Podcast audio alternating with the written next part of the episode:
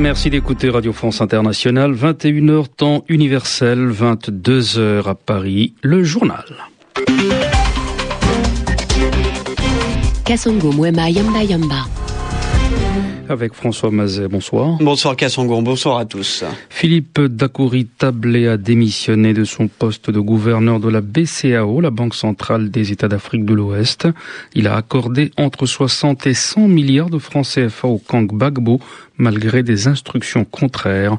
Alassane Draman Ouattara a été sollicité pour désigner son remplaçant. Les discussions sur le nucléaire iranien entre les grandes puissances et l'Iran se sont achevées ce samedi à Istanbul en Turquie sur un échec. Le groupe des six n'a obtenu aucune concession, le négociateur iranien ayant insisté sur le droit de son pays à enrichir de l'uranium. Plusieurs centaines d'habitants du centre-ouest de la Tunisie ont entamé une marche baptisée Caravane de la Libération pour réclamer le départ du gouvernement des anciens collaborateurs de Ben Ali. La marche arrivera à Tunis dans 4 ou 5 jours. Le journal en français facile. L'Ivoirien Philippe Dacoury Tablé a démissionné de son poste de gouverneur de la BCEAO, la Banque centrale des États de l'Afrique de l'Ouest. L'annonce a été faite ce samedi à l'issue du sommet des chefs d'État de l'UEMOA, l'Union économique et monétaire ouest-africaine à Bamako, au Mali. Frédéric Garand, envoyé spécial. La décision était attendue, elle est donc tombée. Philippe Henri Dacoury Tablé, le gouverneur de la BCEAO, n'est plus gouverneur. Il vient de présenter sa démission à la conférence des chefs d'État de l'UMOA, ici à Bamako. Les soupçons qui portaient sur lui d'avoir facilité des décaissements frauduleux au sein de la Banque centrale ouest-africaine pour un montant de 80 milliards de francs CFA au profit de Laurent Gbagbo lui ont été fatales. La décision de l'Union européenne de le placer sur une liste noire qui lui interdit de voyager et qui gèle ses avoirs auront peut-être été le coup de grâce. Trading, le gouverneur de la BCO, est sorti de la salle de conférence en faisant une courte conférence de presse, conférence de presse où il indiquait que les circonstances actuelles en Côte d'Ivoire l'empêchaient de faire son travail de gouverneur correctement. C'est son vice-gouverneur à Dakar qui va assurer l'intérim en attendant que le président Alassane Ouattara désigne un candidat ivoirien pour succéder à Philippe Henri Dacoury-Tablé. Frédéric Gara, Bamako, RFI. La Serbie a inauguré ce samedi une plaque à la mémoire de Patrice Emery Lumumba, le premier ministre du Congo Kinshasa, assassiné il y a 50 ans. La plaque se situe dans un foyer d'étudiants de Belgrade qui porte le nom de l'homme d'État, héros national en RDC, pour sa lutte contre le colonialisme. Le vice-premier ministre congolais Adolphe Lumanu a représenté son pays à la cérémonie. En Irlande, Brian Cowen a fini par donner sa démission de la tête de son parti, le Fianna Fáil, qu'il dirige depuis mai 2008. Le Premier ministre irlandais faisait face à une rébellion de militants et de ministres, rébellion conduite par son ministre des Affaires étrangères. La CAFOR, force multinationale de paix de l'OTAN au Kosovo, a cédé ce samedi à la police kosovare le contrôle de la frontière entre le Kosovo et la Macédoine. Ce transfert de responsabilité fait suite aux progrès enregistrés dans le domaine de la sécurité dans ce secteur. La CAFOR se dit prête à tout faire, faire ce qui est en son pouvoir pour soutenir la police du Kosovo dans sa nouvelle tâche. La CAFOR est déployée au Kosovo depuis juin 1999. Les discussions sur le nucléaire iranien entre les grandes puissances et l'Iran se sont achevées ce samedi à Istanbul en Turquie sur un échec. Le groupe des six n'a pas obtenu de concession, le négociateur iranien ayant insisté sur le droit de son pays à enrichir de l'uranium. Istanbul, Jérôme Bastion. Un véritable dialogue de sourds. Les deux négociateurs, Madame Ashton d'abord, puis Monsieur Jalili ensuite, ont présenté devant la presse leur vision de l'échec de ces négociations, sans rejetant mutuellement la responsabilité, mais sans que finalement on puisse comprendre le fond du désaccord.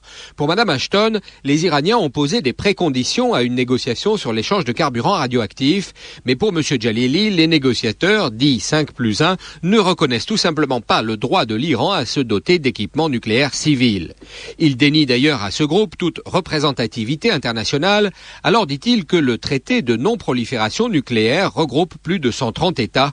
C'est lui qui doit régler ce problème, dit-il. L'allusion au TNP n'est pas un hasard de la part de M. Jalili, car le responsable de la délégation iranienne a souligné que son pays restait disposé à coopérer avec la communauté internationale, tant sur le nucléaire civil que sur le nucléaire militaire. Mais l'opportunité que représentait cette réunion d'Istanbul est perdue, gâchée. Aucune autre rencontre n'est envisagée pour l'instant et l'Iran continue d'enrichir son uranium, laissant les grandes nations seules face au dilemme du recours à la force ou en tout cas à des nouvelles sanctions contre Téhéran. Jérôme Bastion, Istanbul, RFI. La France se dit opposée à la prise en otage politique du tribunal spécial pour le Liban. Michel Aliomari l'a dit au quotidien jordanien Al-Arab Al-Yawem. La ministre française des Affaires étrangères est arrivée à Amman en provenance du Caire dans le cadre de sa tournée au Proche-Orient. Michel Sleiman, le président libanais, entamera les consultations avec les groupes parlementaires libanais pour la nomination d'un nouveau Premier ministre. Ce sera lundi. En Afghanistan, Hamid Karzai et les députés élus en septembre dernier sont parvenus à un accord sur le début de la nouvelle législature. Au terme de l'accord conclu entre le chef de l'État et une commission de 35 députés, Hamid Karzai inaugurera la nouvelle législature afghane mercredi. En Tunisie, plusieurs milliers de personnes ont manifesté aujourd'hui dans le centre de la capitale Tunis pour appeler à la formation d'un nouveau gouvernement. Un gouvernement nettoyé de tous ses membres ayant appartenu à l'ancien régime. Envoyé spécial, Léa Lisa. Ils étaient plus d'un millier de nouveau à défiler dans différents quartiers de la capitale aujourd'hui. L'ambiance est bon enfant, les gens discutent, chantent, mais le message, lui, est toujours aussi radical. La rue veut un vrai changement, m'expliquait un manifestant. Elle demande à ce que les visages du régime Ben Ali, ces personnes qui détiennent toujours les ministères clés dans ce nouveau gouvernement, disparaissent de la scène politique. Une nouvelle fois aujourd'hui, les tentatives de sortie de crise n'ont donc pas suffi. Hier, le Premier ministre Mohamed Ranouchi avait pourtant promis de quitter la scène politique après les élections. Il a aussi annoncé que toutes les lois antidémocratiques, comme la loi antiterroriste ou le code de la presse, seraient éliminées. Mais rien à faire, la rue veut un changement radical et pour la première fois, des policiers se sont joints au cortège aujourd'hui.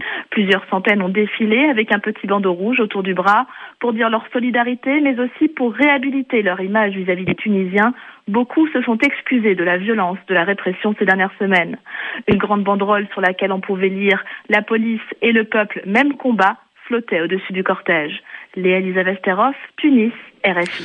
Plusieurs centaines d'habitants du centre-ouest de la Tunisie ont entamé une marche baptisée Caravane de la Libération pour réclamer le départ du gouvernement des anciens collaborateurs de Ben Ali.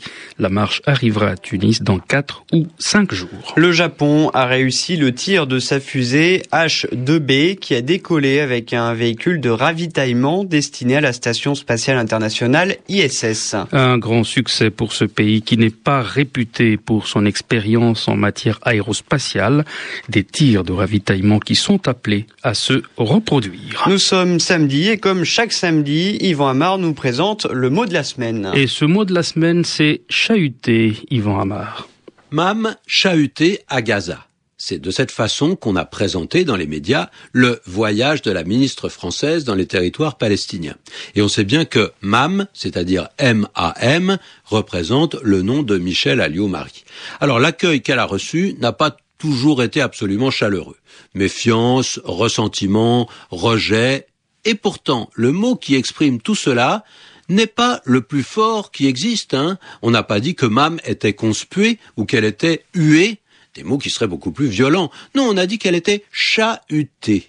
Bon, ça a un côté plus tranquille, plus bon enfant, parce que c'est un mot qu'on utilise beaucoup dans le langage de l'école. C'est un professeur qu'on chahute. Lorsque ses élèves manifestent sur son passage, parfois il crie, c'est vrai, alors son autorité n'est pas toujours respectée, on parle quand on devrait se taire, on le provoque, on est souvent insolent, on a une attitude peu respectueuse, et le mot chahut le nom chahut qui vient du verbe chahuter, évoque d'abord une idée de bruit et de tapage désordonné.